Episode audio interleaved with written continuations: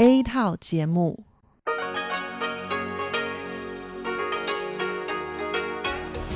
Đây là đài phát thanh quốc tế Đài Loan RTI.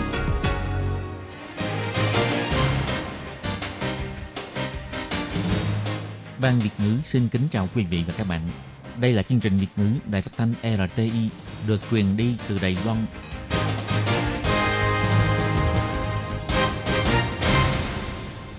Lê Phương xin chào các bạn, các bạn thân mến. Hoan nghênh các bạn theo dõi chương trình Việt ngữ hôm nay, thứ hai ngày 10 tháng 8 năm 2020, tức ngày 21 tháng 6 âm lịch năm canh tí. Chương trình Việt ngữ hôm nay sẽ đem đến với các bạn các nội dung như sau.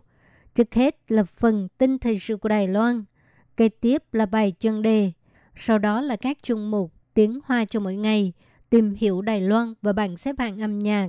Nhưng trước tiên, Lê Phương sẽ mời các bạn theo dõi phần tin thời sự của Đài Loan và trước hết là các mẫu tin tóm tắt.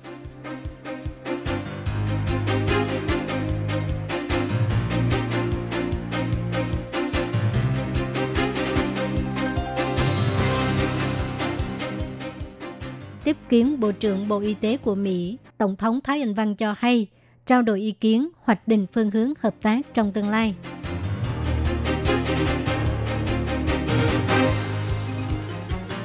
Somaliland không ngại áp lực, Bộ Ngoại giao cho biết mối quan hệ giữa Đài Loan và Somaliland tốt đẹp.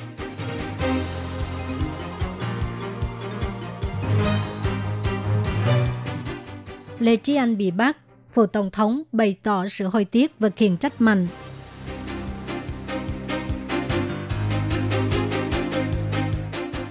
Cảnh báo về bão số 6, Thủ tướng Tô Trinh Sương khẳng định Cục Khí tượng Trung ương dự báo hàng đầu thế giới.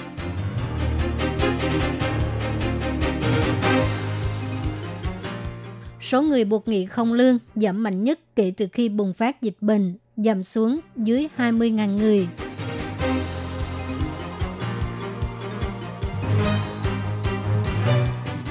Vụ nổ Beirut, người dân mất niềm tin vào chính phủ.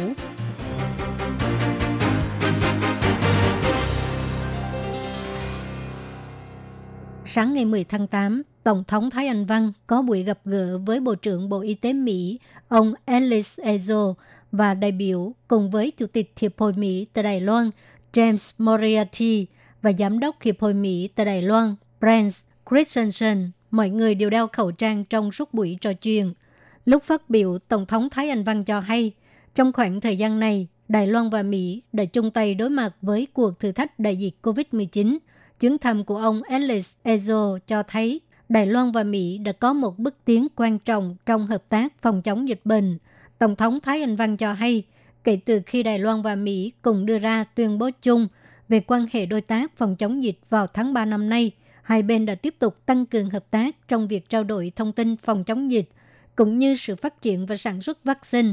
Tổng thống Thái Anh Văn cho hay, bà hy vọng qua chuyến thăm viếng lần này, ông Alice Ezo có thể thực tế tìm hiểu quá trình giải quyết tình hình dịch bệnh ở Đài Loan và hai bên cũng trao đổi ý kiến về những nghị đề hiện đang được quan tâm, sau đó cùng hoạch định phương hướng hợp tác trong tương lai. Ông Alice Ezo cho hay, chuyến thăm viếng lần này, ông muốn truyền đạt sự ủng hộ của Tổng thống Mỹ Donald Trump đến với Đài Loan, cùng chúc mừng Tổng thống Thái Anh Văn tái nhiệm Tổng thống. Ông Alice Beauty, trước sự lãnh đạo của Tổng thống Donald Trump, chính phủ Mỹ đã dùng nhiều phương pháp để bày tỏ sự ngưỡng mộ đối với thành tựu dân chủ của Đài Loan. Donald Trump đã ký dự luật tăng cường quan hệ đối tác giữa Đài Loan và Mỹ. Hiệp hội Mỹ tại Đài Loan cũng đã khai trương trụ sở mới vào năm 2018, thể hiện tình hữu nghị bền chặt mà Mỹ rất là chú trọng. Bộ trưởng Bộ Y tế Mỹ cho biết, The particular focus of both my discussions with President Tsai Trọng điểm thảo luận trong cuộc gặp gỡ Tổng thống Thái Anh Văn là thành tựu y tế và phòng chống dịch bệnh của Đài Loan và làm thế nào để tiến tới hợp tác, cùng phòng ngừa, phát hiện và cùng nhau đối phó các cuộc thách thức y tế. Thành tựu phòng chống dịch COVID-19 lần này của Đài Loan có thể được coi là một trong những ví dụ thành công nhất trên thế giới. Tôi nghĩ rằng thành tựu này cũng thể hiện tính minh bạch và cởi mở của xã hội và văn hóa Đài Loan, cũng như giá trị của nền dân chủ. Moha Omar Hagi, Mohamud, người đại diện mới của nước Cộng hòa Somaliland tại Đài Loan, đã thuận lợi đến Đài Loan. Ngày 10 tháng 8, Bộ Ngoại giao Đài Loan cho hay, con đường trao đổi giữa Đài Loan và Somaliland suôn sẻ. Hai bên thường xuyên trao đổi thông tin, quan hệ giữa hai bên rất tốt đẹp. Tiếp theo là thảo luận về vấn đề thành lập văn phòng đại diện của nhau và các chương trình hợp tác có lợi cho dân sinh. Somaliland và Đài Loan phát triển quan hệ ngoại giao. Trung Quốc cử đoàn đại diện đến can thiệp không bao lâu. Ngày 7 tháng 8, Moham Omar Hagi Mohamud, trưởng văn phòng đại diện Somaliland, đã đến Đài Loan và đăng trên mạng xã hội vào ngày 8 tháng 8 rằng mối quan hệ giữa Đài Loan và Somaliland vẫn tốt đẹp. Tiếp đó, Ngoại trưởng Đài Loan ông Ngô Chiêu Nhiếp cũng khẳng định Somaliland không sợ sức ép từ Trung Quốc, đồng thời trích dẫn quan điểm của Hội đồng An ninh Quốc gia của Nhà Trắng về sự phát triển của mối quan hệ giữa Đài Loan và Somaliland. Đại diện của hai bên đã có mặt tại hai nước và đang tích cực tiến hành việc thành lập văn phòng đại diện và tương tác với nhau. Hiện tại, mong muốn có thể tổ chức buổi ra mắt văn phòng đại diện vào tháng này hoặc là tháng sau. Phát ngôn viên của Bộ Ngoại giao Đài Loan, bà Âu Giang An cho hay.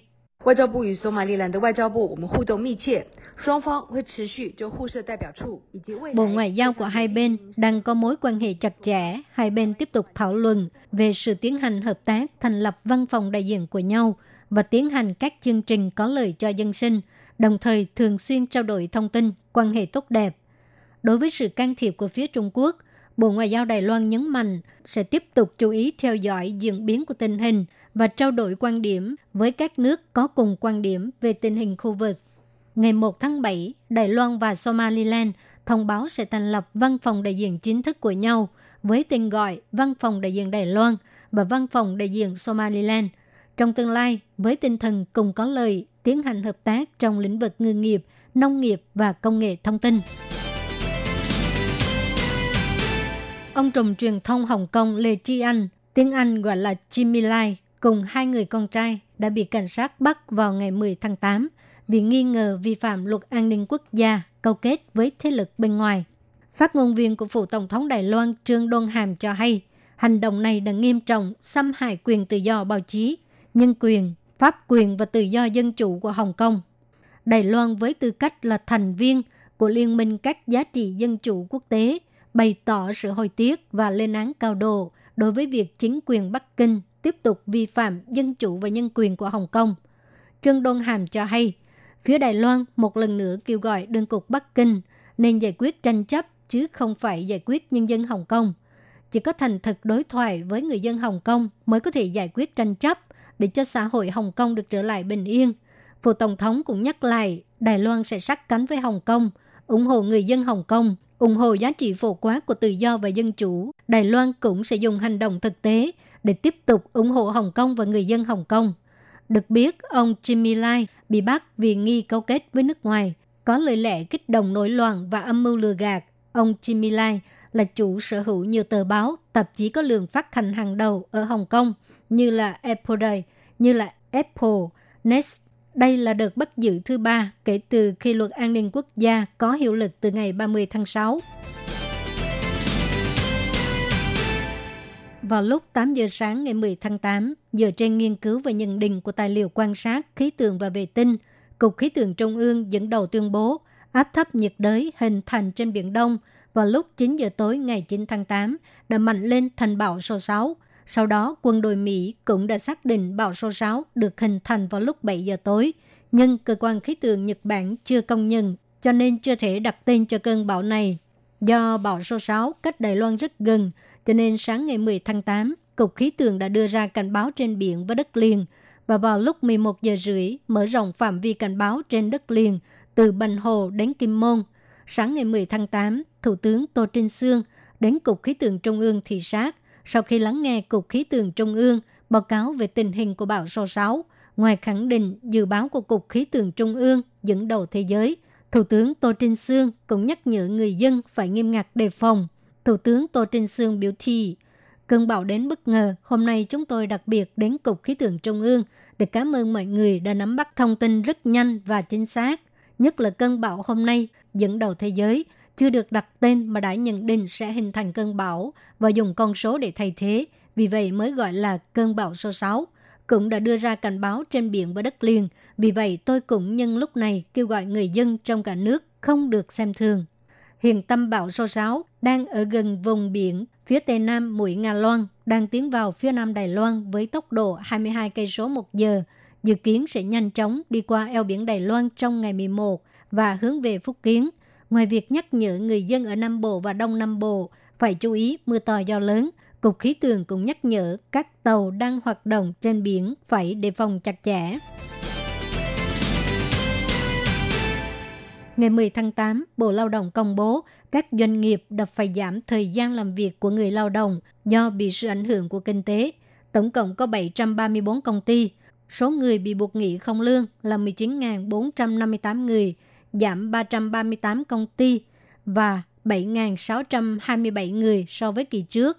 Phó vụ trưởng vụ điều kiện lao động thuộc Bộ Lao động Huỳnh Duy Sâm phân tích, lần này số lượng bị buộc nghỉ không lương giảm nhiều nhất kể từ khi bùng phát dịch bệnh cho đến nay, chủ yếu là do các biện pháp phục hồi kinh tế của chính phủ đã có tác dụng thúc đẩy nền kinh tế và tạo ra việc làm. Bộ Lao động cũng cho hay, trong kỳ này, đa phần các công ty đều áp dụng biện pháp nghỉ không lương dưới 50 người, thời gian thực thi không quá 3 tháng. Phương pháp thực thi đa phần là mỗi tháng nghỉ từ 5 tới 8 ngày. Vừa qua, thủ đô Beirut của Liban đã xảy ra vụ nổ lớn, gây ít nhất 145 người thiệt mạng, 300.000 người mất nhà cửa. Sau khi xảy ra vụ nổ, Tổng thống Pháp Emmanuel Macron đã đi thăm Liban và đến hiện trường xảy ra vụ nổ để thăm hỏi và động viên tinh thần. Liban từng là thuộc địa của Pháp, cho nên có mối quan hệ rất thân thiết với Pháp. Emmanuel Macron kêu gọi chính phủ Liban phải cải cách mới có thể giành lại lòng tin của người dân. Ông Emmanuel Macron cho hay, Bây giờ là lúc mà Liban và nhà lãnh đạo phải gánh vác trách nhiệm. Chúng ta phải xây dựng lại niềm tin và hy vọng. Không thể thông qua các quy định của pháp luật là có thể đạt được điều này, cũng như không thể đạt được trong một sớm một chiều. Điều này đòi hỏi phải thiết lập một trật tự chính trị mới. Vụ nổ kinh hoàng này đã khiến cho nhiều người dân các nước bày tỏ sự chia buồn đối với người Liban. Người dân thắp nến và vẫy cờ tổ quốc của nhau, mong những người thiệt mạng trong vụ nổ được yên nghỉ. Bên cạnh sự thương tiếc với người dân Liban, tại Tunisia, người dân Tunisia bày tỏ sự cảm thông với sự bất lực và tức giận của người dân Liban trước nạn tham nhũng chính trị trong nước. Chủ tịch Hiệp hội Phụ nữ Dân chủ Tunisia, bà Just Rafais cho hay. Trên thực tế, chúng ta không chỉ là nạn nhân của các vụ tham nhũng, mà còn là nạn nhân của các chính khách lơ là nhiệm vụ của mình. Vì vậy, chúng tôi dùng một mắt để theo dõi Beirut. Nhưng điều quan trọng là điều này đã nâng cao sự cảnh giác ở Tunisia. Hy vọng rằng những thảm kịch như vậy sẽ không xảy ra ở đây. Vụ nổ này đã khiến cho người dân mất niềm tin cao độ vào chính phủ, cho dù chính phủ Liban đã yêu cầu trong vòng 4 ngày phải làm rõ trách nhiệm thuộc về ai. Nhưng người dân đặt nghi vấn liệu các chính trị gia có khả năng tiến hành một cuộc điều tra công bằng hay không. Từ tháng 10 năm ngoái, sau khi chính phủ Liban tuyên bố đánh thuế đối với người dùng mạng xã hội đã gây những bất bình nghiêm trọng trong công chúng, khiến nhiều cuộc biểu tình quy mô lớn xảy ra trong nhiều tháng liền. Thủ tướng Saad Hariri cuối cùng đã từ chức vào cuối tháng 10. Tuy nhiên, những vấn đề kinh tế và chính trị lâu dài ở Liban vẫn khó giải quyết. Trong lúc tình hình dịch COVID-19 vẫn chưa lăn xuống, trong lúc chính phủ Liban tiến hành tai kiên thiết và cải cách chính trị, càng phải gấp rút giành lại lòng tin của người dân để tránh những bất ổn tiếp tục xảy ra.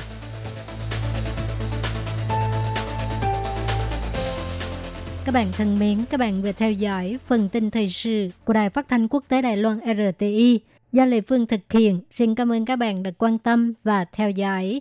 Lê Phương xin hẹn gặp lại các bạn vào tuần sau cùng trong giờ này.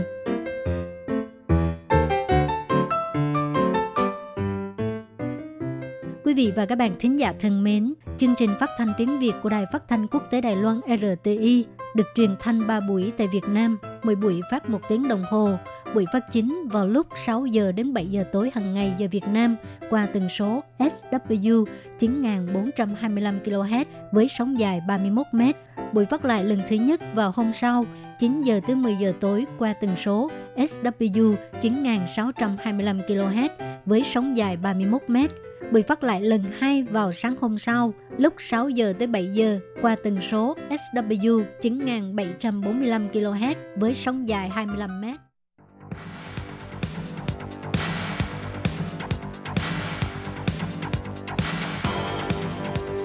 Đây là đài phát thanh quốc tế Đài Loan RTI, truyền thanh từ Đài Loan. Mời các bạn theo dõi bài chuyên đề hôm nay.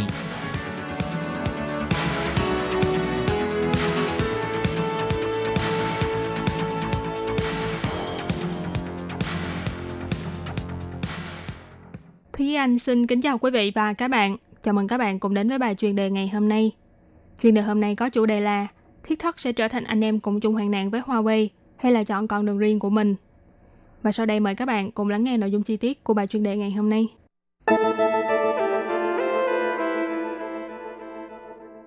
Gần đây, nền tảng chia sẻ video của Trung Quốc là TikTok phiên bản quốc tế liên tục vấp phải khó khăn.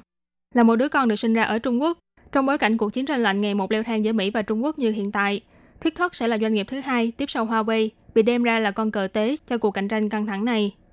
TikTok nằm dưới quyền sở hữu của công ty ByteDance Trung Quốc. Người điều hành doanh nghiệp này là ông Trương Nhất Minh, một chuyên gia công nghệ chỉ mới 37 tuổi. Không giống với người đứng đầu Huawei nhậm chính phi, người vĩnh viễn không thể nào xóa bỏ xuất thân giải phóng quân của mình. Trong lý lịch của ông Trương Nhất Minh không tìm được mối liên quan nào với chính quyền Trung Quốc. Thế nhưng từ sau khi Mỹ giơ cao ngọn cờ an ninh quốc gia và nhanh chóng lôi kéo được đồng minh, doanh nghiệp Biden cũng khó mà thoát khỏi số mệnh bị cấm cửa ở các thị trường quốc tế. Người dùng ứng dụng TikTok đại đa số là những người chưa đầy 20 tuổi. Họ vô tư chạy theo những trào lưu video mới nhất hoặc thỏa thích sáng tạo những thước video chỉ 15 giây đến 60 giây. Mỗi tháng có khoảng 800 triệu người sử dụng ứng dụng TikTok, trong đó nhiều nhất là thị trường Hoa Kỳ và Ấn Độ. Nhưng cùng với sự mở rộng chiến cục của Bắc Kinh, làn sóng phẫn nộ lan rộng ra khắp nơi. Quan hệ đối ngoại của Trung Quốc ngày một tồi tệ. Công xưởng công nghệ của Trung Quốc cũng theo đó mà dần dần bị thị trường quốc tế đưa vào lãnh cung. Ông Trương Nhất Minh đã phải gánh chịu áp lực vô cùng to lớn. Đối ngoại thì phải không ngừng đưa ra đảm bảo với người dùng về tính năng bảo mật của ứng dụng. Đối nội thì phải giữ vững hình tượng không khuất phục trước phương Tây.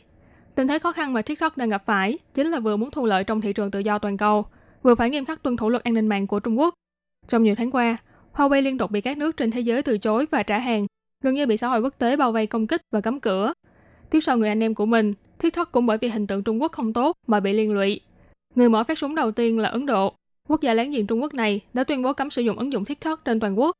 Tiếp sau đó là Úc cũng bắt tay vào việc thẩm tra kiểm duyệt. Còn Tổng thống Mỹ ông Donald Trump, người luôn ủng hộ trong việc đối phó với Trung Quốc, ngoại trừ quan tâm đến việc thu mua lại TikTok của doanh nghiệp Mỹ. Ngày 6 tháng 8 vừa qua, ông Donald Trump còn ký sắc lệnh cấm mọi giao dịch giữa Mỹ với các công ty Trung Quốc, bao gồm ByteDance, TikTok và cả Tencent, doanh nghiệp sở hữu ứng dụng WeChat. Ông Trump cáo buộc nền tảng TikTok kiểm duyệt những nội dung mà Đảng Cộng sản Trung Quốc cho rằng là liên quan đến vấn đề chính trị nhạy cảm, đồng thời sử dụng ứng dụng này vào các hoạt động tin tức giả có lợi cho Đảng Cộng sản Trung Quốc. Quốc vụ Khanh của Mỹ ông Mike Pompeo cũng nói rằng TikTok là một mối đe dọa to lớn, là một ứng dụng không đáng tin cậy của Trung Quốc. Ông cho biết, Bộ Ngoại giao của Mỹ sẽ hợp tác với Bộ Thương mại và Bộ Quốc phòng để hạn chế khả năng thu thập, lưu trữ và xử lý dữ liệu của các nhà cung cấp dịch vụ điện toán đám mây Trung Quốc tại Mỹ. Và tất cả những điều phiền phức này đều có liên quan đến quy định luật tình báo mà chính quyền Trung Quốc đưa ra vào năm 2017. Cơ quan tình báo quốc gia có thể yêu cầu bất kỳ tổ chức hoặc cá nhân nào ủng hộ, hỗ trợ và phối hợp với công tác tình báo quốc gia. Vì thế, mặc dù TikTok đã nhiều lần phủ nhận là có liên quan đến chính quyền Trung Quốc và cũng tích cực đưa quyền điều hành trọng tâm của phiên bản TikTok hải ngoại ra khỏi Trung Quốc, mời cả cựu viên chức cấp cao của Disney là Kevin Mayer đảm nhận chức vụ giám đốc điều hành của TikTok. Thậm chí đến cả Bộ Ngoại giao của Trung Quốc còn đứng ra bày tỏ những hành động của Washington là ức hiếp quá đáng. Thế nhưng tất cả những nỗ lực này cũng không thể nào cứu vãn được việc Trương Nhất Minh bắt buộc phải bán một phần hoạt động của TikTok cho Microsoft trước ngày 15 tháng 9 nếu không thì sẽ bị đuổi ra khỏi thị trường Mỹ. Đối với ByteDance mà nói, TikTok giống như là đang đi lại con đường mòn của Huawei, chỉ trong chớp mắt mà từ một ứng dụng kiếm bộn tiền trở thành một con chuột qua đường đáng thương. Thế nhưng thương vụ TikTok này đã không chỉ là một giao dịch thương mại nữa. Mặc dù Microsoft ra giá cao để mua lại TikTok, nhưng ông Trương Nhất Minh vẫn khó mà thoát được làn sóng chỉ trích từ chủ nghĩa dân tộc ở trong nước. Và cả ByteDance cũng e rằng sẽ phải chịu chung số phận bị tẩy chay đáng thương. Mặc dù vậy, TikTok vẫn đang cố gắng đi trên con đường của mình, Ví dụ như dự định xây dựng trung tâm dữ liệu người dùng châu Âu tại Ireland. Và theo thông tin của tờ truyền thông Anh The Sun, ByteDance còn dự định đặt tổng hành dinh của TikTok tại London, vì có vẻ như ở cách xa Mỹ là một sự lựa chọn khả thi trong thời điểm này. Giáo sư chính trị học tại trường đại học Bucknell của Mỹ, ông Zhu Zhiqun bày tỏ, thử thách to lớn mà ByteDance đang phải đối mặt đó là sự trỗi dậy của nó là vào đúng thời điểm quan hệ giữa Mỹ và Trung Quốc ngày một căng thẳng. Cho nên dù sao đi nữa, thì ByteDance hay TikTok cũng sẽ khó mà tránh khỏi số phận là người bị hại trong cuộc chiến công nghệ giữa hai cường quốc thế giới này. Các bạn thân mến, vừa rồi là bài chuyên đề ngày hôm nay do Thúy Anh biên tập và thực hiện. Cảm ơn sự chú ý lắng nghe của quý vị và các bạn. Thân ái chào tạm biệt và hẹn gặp lại.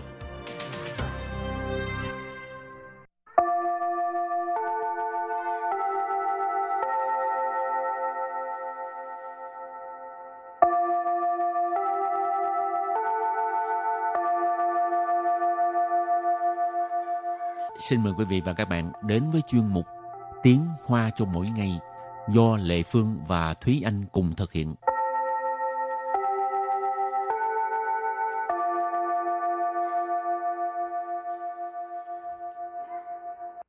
Có bài hát nào hát một câu cho vui đi. Ừ, hát cái gì bây giờ? Họ sự xịn à? Hậu tờ sự xịn Ờ. Ừ. Tại vì tuần trước mình đã học chữ sự Trong đó có chữ sự xịn Hậu tờ sự xịn có nghĩa là việc tốt. Và ừ. có một bài hát tên là Hậu tờ sự xịn Của ca sĩ Diễn Duyệt. Không biết là các bạn có nghe qua bài này chưa? Thì cái giai điệu của nó là Hậu de sự 情 da, da, da, da, da. Các bạn có thể đi tìm nghe bài hát này. Đây là một trong những bài hát mà Thúy Anh khá là thích hồi mà còn học đại học. Địa phương thì nghĩ tới họ xin xịn Hậu xin 情 của Cái này- Liên Huỳnh. đây là fan của Coco Lee. Hy vọng có cơ hội được à, phỏng vấn Liên Huỳnh. Rồi, bây giờ mình học bài nha. Ờ, nhưng mà trước khi mình học từ mới thì mình vẫn là ôn tập lại những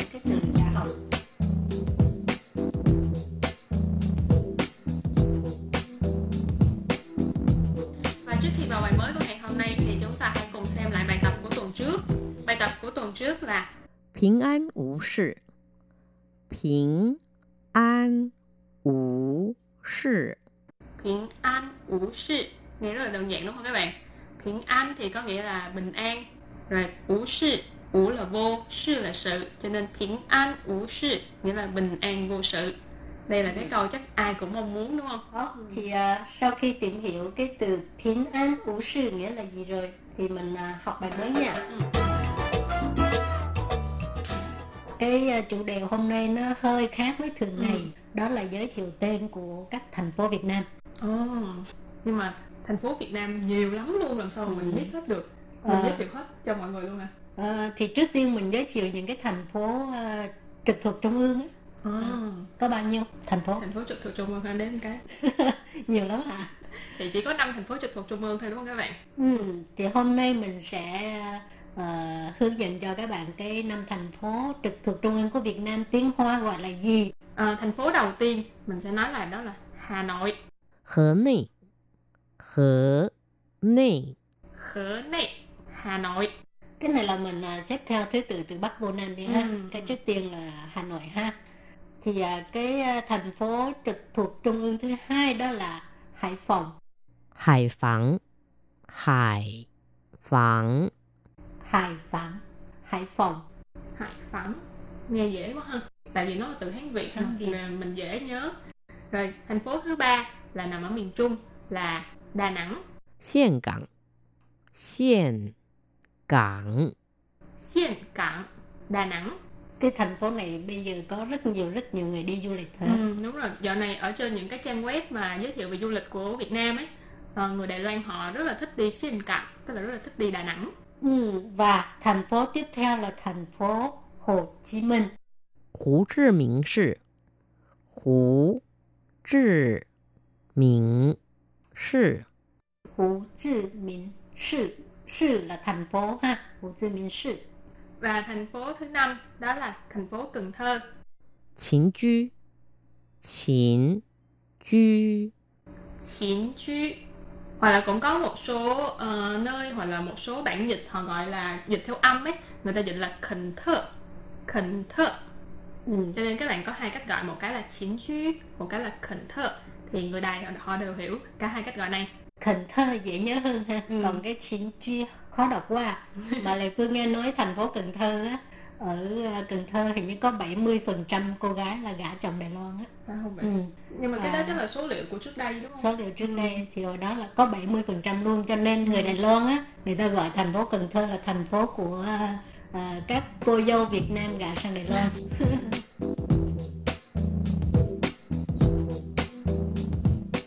Rồi thì hồi nãy mình nói à, năm thành phố trực thuộc trung ương là được xếp thứ tự từ Bắc vô Nam. ừ.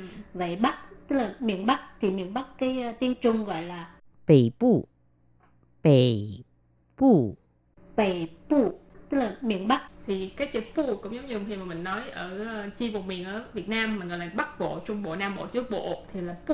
Thì ở đây Tây pu là miền Bắc.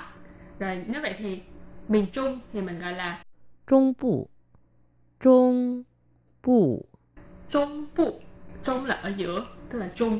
còn miền Nam là 南部，南部， Nam Bù miền Nam Rồi Còn đã, gì đã nữa? có ờ, Bắc, Trung, Nam rồi thì bây giờ mình học thêm một chữ cuối đó là 首都，首都， sầu tu, thủ đô.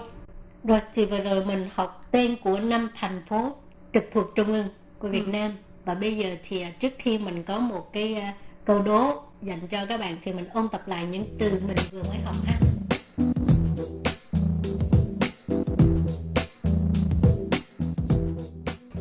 河内，河内，河内，Hanoi。海防，海防，海防，海防。岘港，岘港，岘港，大南。胡志明市，胡志明市。Hồ Chí Minh Sư Sư là thành phố ha Hồ Chí Minh Sư thành phố Hồ Chí Minh 秦居，秦居， Chín chú hoặc là cũng có một số ờ, nơi hoặc là một số bản dịch họ gọi là dịch theo âm ấy người ta dịch là Cần Thơ ừ. cho nên các bạn có hai cách gọi một cái là Chín chú một cái là Cần Thơ thành phố Cần Thơ 北部，北部， Bầy Bù tức là miền Bắc 中部，中部， Trung Bộ Trung là ở giữa tức là Trung 南部，南部， Nam Bù miền Nam 首都，首都， Sầu Tu thủ đô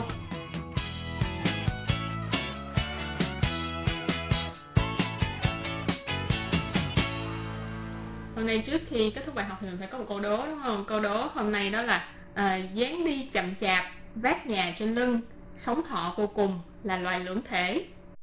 Không biết các bạn có biết đây là con gì hay không? ừ. dáng đi chậm chạp Ừ. rồi à, vác nhà trên lưng ừ. Ừ. hèn gì nó đi chậm là đúng rồi à, sống thọ vô cùng à, sống lâu lắm luôn á là loài lượng thể là cái gì á là con gì Ừ. thì con gì và cái con đó cái tên tiếng hoa gọi là gì các Ừ. bạn comment hoặc là email ha rồi có phần thưởng không nếu trả lời đúng Dĩ nhiên là có rồi nếu như các bạn trả lời đúng và nhanh nhất thì sẽ có phần thưởng dành cho các bạn. ok chờ cái ờ, email ha và bây giờ thì lệ phương với thì anh xin chào tạm biệt và xin chúc các bạn vô hào xí xịn 嗯，还有好的事情， bye bye 拜拜。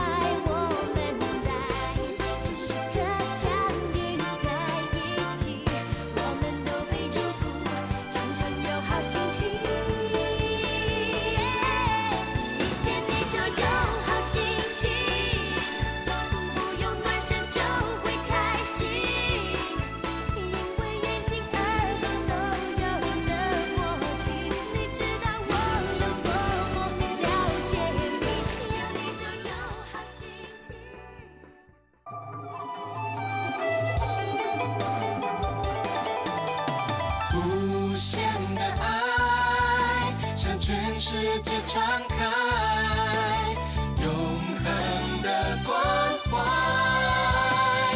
来自台湾之音 RTI。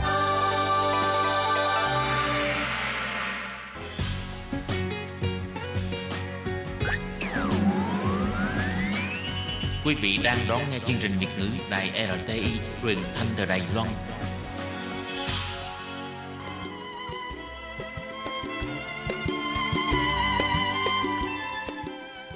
Xin mời quý vị đến với chuyên mục Tìm hiểu Đài Loan. Chuyên mục này giới thiệu về con người và đất nước Đài Loan. Hoan nghênh đón nghe.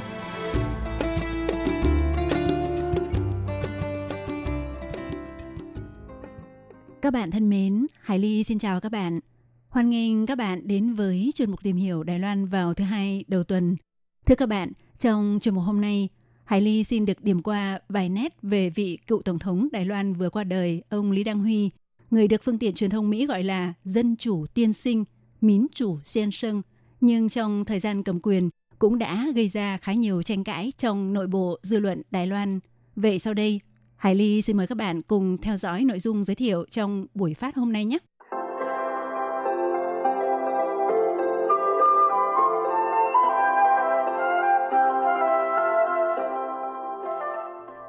Các bạn thân mến, thì ờ, trước tiên Hải Ly xin được giới thiệu đôi nét về tiểu sử của ông Lý Đăng Huy. Thưa các bạn, ông Lý Đăng Huy sinh năm 1923. Ông từng là Tổng thống Trung Hoa Dân Quốc, Chủ tịch Đảng Quốc dân. Ông ra đời tại quận Đạm Thủy, châu Đài Bắc trong thời kỳ Nhật Bản thống trị Đài Loan. Ông thuộc thế hệ sau của nhóm cộng đồng người khách gia Mân Nam hóa của Đài Loan, tức nhóm người gốc khách gia nhưng sau này không còn sử dụng tiếng mẹ đẻ khách gia nữa mà chuyển sang sử dụng ngôn ngữ phúc kiến. Ông Lý Đăng Huy là vị nguyên thủ quốc gia đầu tiên của Trung Hoa Dân Quốc sinh ra và lớn lên tại Đài Loan. Ông cũng là chủ tịch đầu tiên của Đảng Quốc dân. Năm 1996, ông trở thành vị tổng thống đầu tiên của Trung Hoa Dân Quốc do người dân toàn quốc trực tiếp bỏ phiếu bầu. Trong 12 năm nắm quyền, ông Lý Đăng Huy can dự một loạt những sự đấu đá phe phái, cũng phát động cách mạng chính trị được gọi là cuộc cách mạng thầm lặng, nín chỉnh, cứa mình. Vì vậy ông được coi là lãnh tụ quan trọng trong việc thực hiện cuộc cải cách dân chủ của Đài Loan. Những người ủng hộ ông thì ờ, tôn vinh ông là dân chủ tiên sinh, mín chủ sen sân, người cha của Đài Loan, nhà cách mạng âm thầm, tổng thống triết gia, còn phái phản đối thì gọi ông là bố già tiền đen. Phương tiện truyền thông Đài Loan thường gọi ông bằng cái tên thân mật là Bác Huy A Khuây Búa. Ông qua đời vào ngày 30 tháng 7 năm nay vì bị bệnh, hưởng thọ 98 tuổi. Thưa các bạn, thì ờ, nếu cố Tổng thống Tưởng Kiên Quốc được coi là người đã khép lại thời kỳ giới nghiêm của Đài Loan trong vòng 38 năm, hủy bỏ chính sách cấm các tổ chức đảng là bước khởi đầu của tiến trình dân chủ hóa của Đài Loan, thì ông Lý Đăng Huy được tờ Newsweek của Mỹ tôn vinh là dân chủ tiên sinh, lại chính là người quan trọng thúc đẩy sự cải cách của Đài Loan, khiến Đài Loan trở thành quốc gia dân chủ duy nhất trong cộng đồng người Hoa trên toàn thế giới. Tuy nhiên thì ông Lý Đăng Huy cũng nhận được những sự đánh giá trái chiều của dư luận và lịch sử cho rằng ông có xu thế thân Nhật và đã tổn hại đến chủ quyền, làm nhục quốc gia, sang chuyến rủ cúa. Sau khi ờ, tin tức về sự qua đời của ông được loan báo, một số nhà chính khách quan trọng trên thế giới cũng như các phương tiện truyền thông lớn trên quốc tế đều điểm lại thành tích chính trị của ông, đặc biệt là thành tích trong suốt 12 năm nắm quyền. Ông đã dẫn dắt Đài Loan chuyển đổi và thoát khỏi thể chế chuyên chế, là một trường hợp hiếm có ở châu Á nhất là việc ông trở thành tổng thống của quốc gia dân chủ duy nhất trong cộng đồng người Hoa trên thế giới thông qua bầu cử trực tiếp toàn dân, nhưng không hề để xảy ra bất cứ sự kiện đổ máu hay đảo chính về quân sự, có thể nói là trường hợp hiếm có trên quốc tế. Tuy vậy thì à, cũng có luồng dư luận nhận định rằng trong quá trình dân chủ hóa, vì để củng cố quyền lực cá nhân, ông Lý Đăng Huy đã bất chấp sử dụng thế lực xã hội đen câu kết với những thế lực tiền bạc đã gây ra vết thương rất lớn cho nền dân chủ mới đâm chồi nảy lọc của Đài Loan và cho rằng tới nay nó vẫn là một vết nhơ không thể xóa bỏ của xã hội Đài Loan. Năm 1988, Sau khi Đài Loan hủy bỏ giới nghiêm được một năm, do Tổng thống đương thời khi đó là ông Tưởng Kinh Quốc qua đời. Do vậy, chức vụ Tổng thống đã do Phó Tổng thống khi đó là ông Lý Đăng Huy vào năm đó 65 tuổi lên thay thế. Và từ đó, ông Lý Đăng Huy trở thành Tổng thống Trung Hoa Dân Quốc, mở ra một cuộc cách mạng dân chủ âm thầm. Ông Lý Đăng Huy rất giỏi trong việc tận dụng sức mạnh.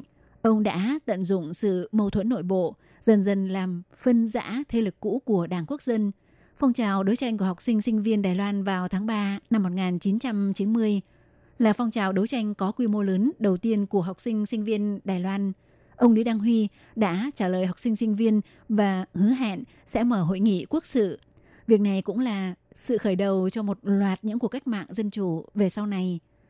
Tới những năm đầu của thập niên 1990, Đài Loan đã diễn ra một loạt các sự kiện lần đầu tiên gồm có năm 1991, lần đầu tiên đại biểu Đại hội Quốc dân được bầu lại hoàn toàn. Năm 1992, Ủy viên lập pháp cũng được bầu lại hoàn toàn. Năm 1994, thị trường hai thành phố trực thuộc Trung ương là Đài Bắc và Cao Hùng bầu lại thị trường theo phương thức người dân bỏ phiếu. Lần đầu tiên bầu cử tỉnh trường. Tới năm 1996, lần đầu tiên diễn ra cuộc tổng tuyển cử do người dân trực tiếp bỏ phiếu bầu. Tuy nhiên thì ờ, trong quá trình dân chủ hóa, ông Lý Đăng Huy cũng dần dần độc chiếm quyền bính. Năm 1993, ông Lý Đăng Huy lần đầu trở thành chủ tịch đảng do đại biểu đảng bầu chọn, nắm hoàn toàn bộ máy của đảng trong tay, đồng thời cũng thông qua việc sửa đổi hiến pháp để khuếch trương quyền hạn của tổng thống trở thành vị tổng thống quyền lực thực sự.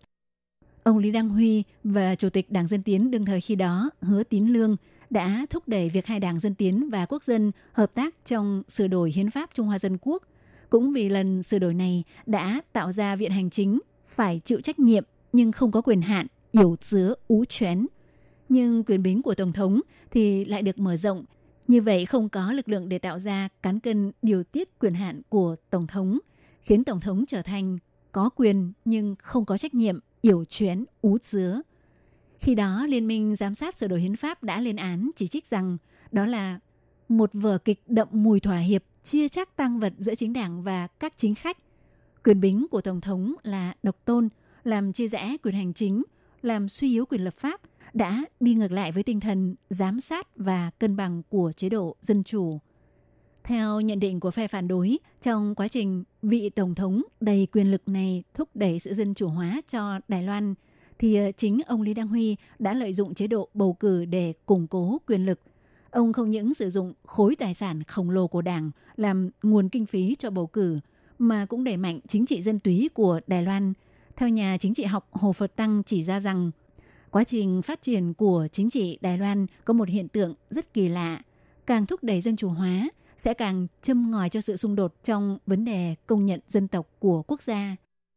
Một mặt khác, có nhiều nguồn tin đều nói về việc cựu Tổng thống Lý Đăng Huy đã thông qua việc đưa lực lượng xã hội đen vào các phe phái ở địa phương để thực hiện sự đấu đá quyền lực trong nội bộ, cùng lúc cũng để đối phó với những người đấu tranh cho dân chủ không thuộc cùng đảng phái. Nguồn tiền đen hay chin trong thập niên 1990 đã trở thành một bộ phận rất quan trọng của lực lượng chính trị Đài Loan. Nguồn tiền đen được giải thích gồm các ý nghĩa. Thứ nhất là dùng tiền đen để tiến hành bầu cử. Thứ hai là củng cố tiền bạc bằng bạo lực. Ngoài ra cũng có người chỉ trích quan điểm nhìn nhận lịch sử theo kiểu thân nhật của ông Lý Đăng Huy, không hề quan tâm đếm xỉa tới những món nợ trong thời kỳ Nhật Bản thống trị Đài Loan vào chiến tranh thế giới thứ hai mà chính phủ Nhật chưa trả cho Đài Loan. Cũng có người phê phán ông Lý Đăng Huy áp dụng lập trường đối kháng với Bắc Kinh, khiến hai bờ eo biển không thể đối thoại hòa bình. Tiểu chung lại thì ờ, sự ảnh hưởng của dân chủ tiên sinh Lý Đăng Huy đối với quá trình dân chủ hóa của Đài Loan là vô cùng to lớn, cũng từng khiến Đài Loan, một quốc gia đang chập chững bước trên con đường tiến tới dân chủ phải trả một cái giá rất lớn. Nhưng nếu không có ông Lý Đăng Huy, thì liệu Đài Loan có được sự tự do và dân chủ đáng tự hào như ngày hôm nay hay không? Có thể là có mà cũng có thể là không. Có lẽ là một câu hỏi về lịch sử không có lời giải đáp. Các bạn thân mến, chuyên mục hôm nay điểm qua đôi nét về cố Tổng thống Lý Đăng Huy, vị Tổng thống dân bầu đầu tiên của Đài Loan cũng xin được khép lại tại đây. Thân ái, chào tạm biệt các bạn. Bye bye.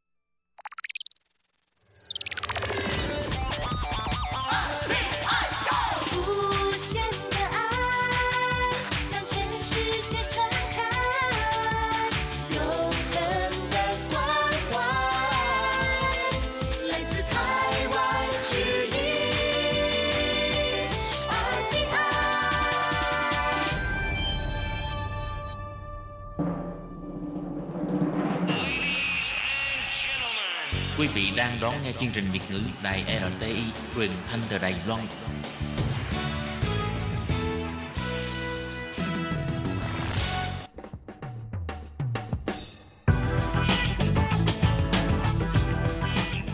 Các bạn đang lắng nghe chuyên mục bảng xếp hạng âm nhạc được phát sóng vào thứ hai hàng tuần. Đây là một chuyên mục hứa hẹn sẽ mang đến cho các bạn những ca khúc và những album thịnh hành nhất, nổi tiếng nhất trong làng nhạc hoa ngữ. Nào bây giờ thì hãy gác bỏ lại tất cả những muộn phiền và cùng lắng nghe bảng xếp hạng âm nhạc cùng với Tường Vi.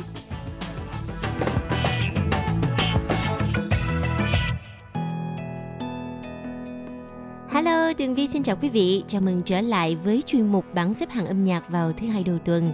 Xin chúc cho các bạn có được một ngày làm việc thật là vui và một ngày khởi đầu tuần mới vô cùng thuận lợi nha. Và bây giờ thì à, bảng xếp hạng âm nhạc sẽ được mở đầu bằng bài hát đã giành được vị trí thứ 10. Tần cho tần cho chưa lão lợ. Way Too Old, một sáng tác mới của nam ca sĩ Lý Rõng Hạo, Lý Vinh Hạo. Mời các bạn cùng lắng nghe nhé. 等到后来被生活搞得伤痕累累，终于等到那首不敢听的歌，听得我放开声哭了。喝醉后没有等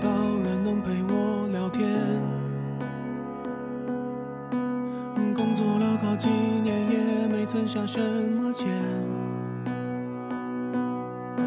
我曾经等过海誓山盟好几回，却没有一次有结尾。有可能我某天成为孩子的长辈，有可能我把后面几十全部浪费。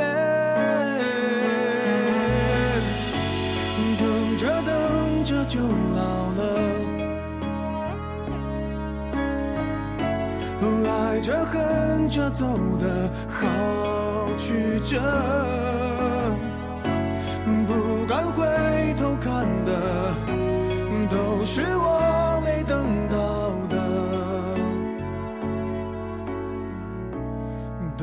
着等着就老了。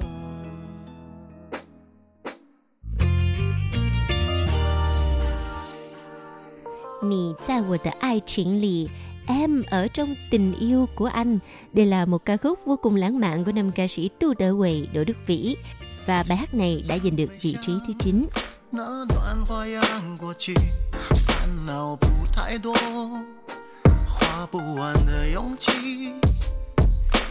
你是不是不知道，在我心头的你，时光的痕迹，让我疯狂着迷。那时候的爱情只想拥有着你，贪恋你光彩夺目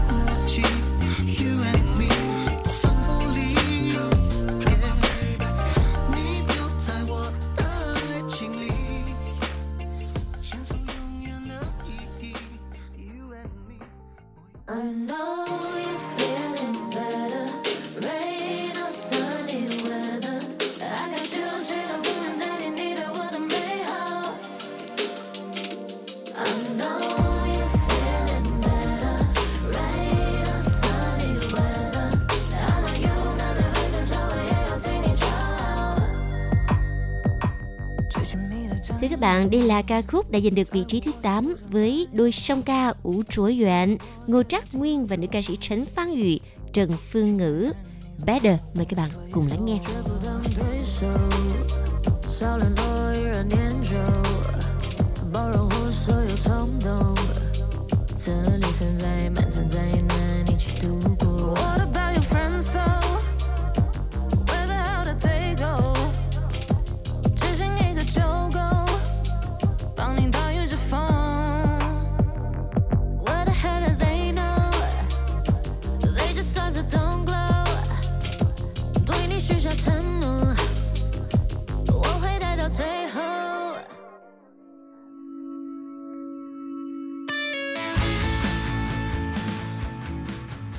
前方的路 con phăng con đường phía trước. Đây là ca khúc của ban nhạc Punk Hu Pang Hu là vị trí thứ bảy trong bảng xếp hạng âm nhạc tuần này. Mời các bạn cùng lắng nghe.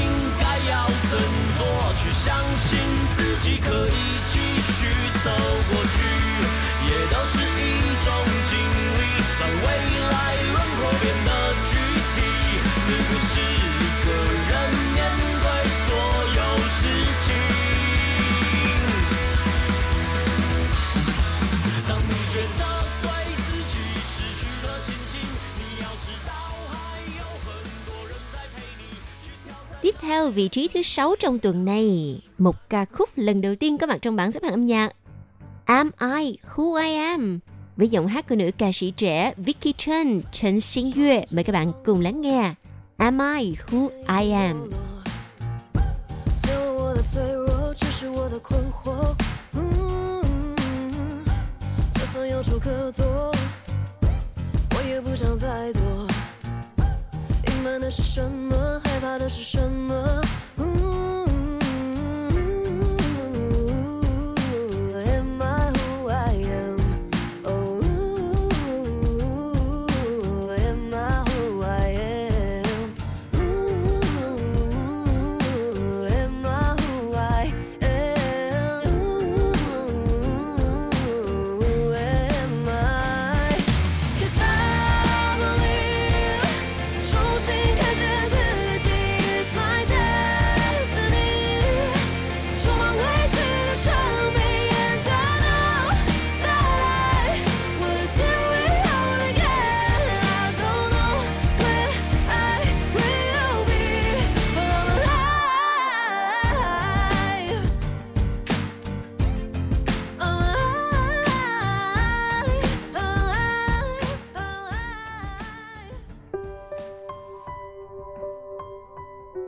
Vâng thì các bạn, từ nãy giờ thì Tường Vi đã phát 5 ca khúc ở vị trí thứ 10 cho tới vị trí thứ 6. Bây giờ là sự xuất hiện của vị trí thứ 5, nữ ca sĩ Pan Jia Li, Phan Gia Lệ với ca khúc mang tên 我们没有爱错。我们为什么只是低着头，一句话都不说？雨仰望着天空， 只能朝着大海去坠落。路从什么时候只剩你轮廓？逆着光到尽头，我努力追赶，想牵你的手，等不到紧紧回握，你为我遮雨挡着风。陪我梦，陪我哭，陪我疯。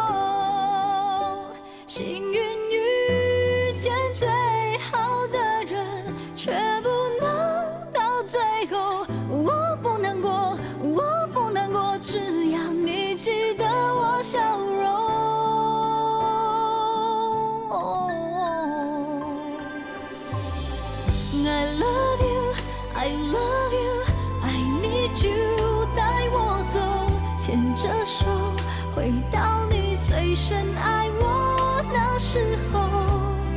没说完的话，再好好的说，说你有多么舍不得。 Vâng thưa các bạn, giờ đây là vị trí thứ tư trong bảng xếp hạng âm nhạc tuần này. Nữ ca sĩ Liễu Miễn Sang, Lưu Minh Tương với ca khúc mang tên Ai的 Romance Romance mời các bạn cùng lắng nghe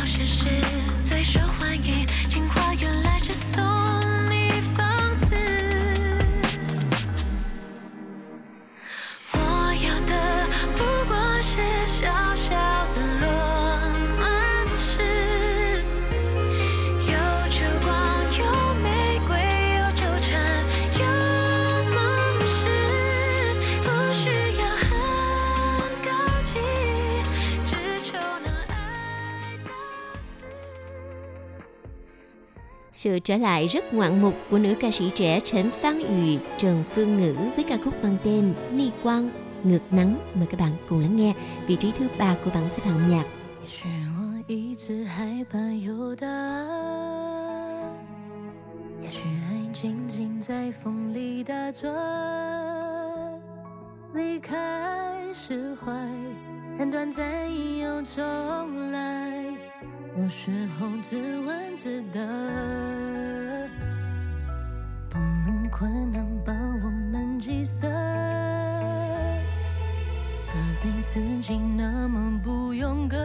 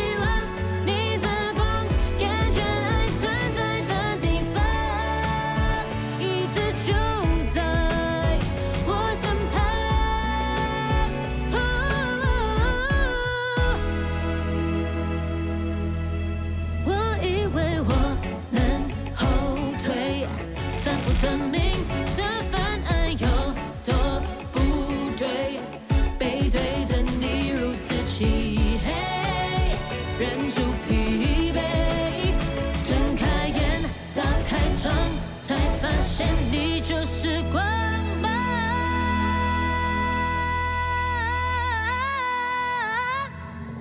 有一束光的瞬间，是什么痛的刺眼？你的视线是谅解，为什么舍不得熄灭？我逆着光，却看见。 Một tác phẩm mới của nữ ca sĩ Trấn Gia Hỏa Ella, thành viên trong ban nhạc SHE, ca khúc mang tên Hoàn An Cơ, Good Night Song. Mời các bạn cùng lắng nghe vị trí Á quân của bảng xếp hạng âm nhạc. 谢谢你很努力，谢谢自己没放弃，谢谢你一路坚持到这里。 太阳依旧会升起，希望永远不灭息。晚安了，亲爱的自己。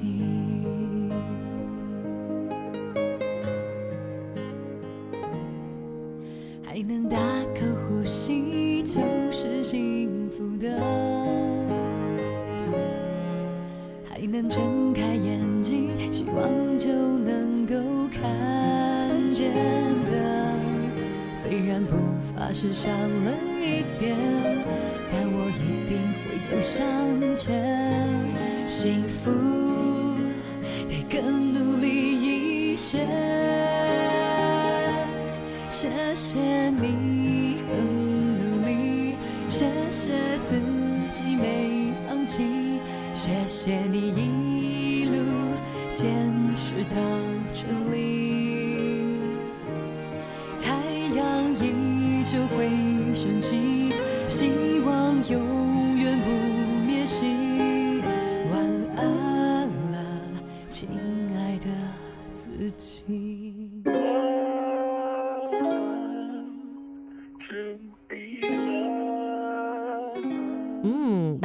nghe có vẻ rất là quen thuộc phải không nào? Một sáng tác mới của nam ca sĩ Phan Quỳ Bụa, Phan Vĩ Bác với ca khúc mang tên To Be Loved.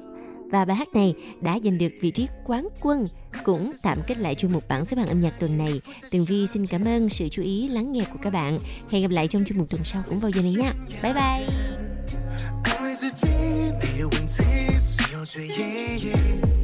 心里开始后悔自己从来没有好好加倍宠爱你，多爱、 很爱、早爱、负债、超载，期待为爱未来不再伤害。如果真的爱我，相信你会再次回到我身边，渴望着抚慰着呵护着你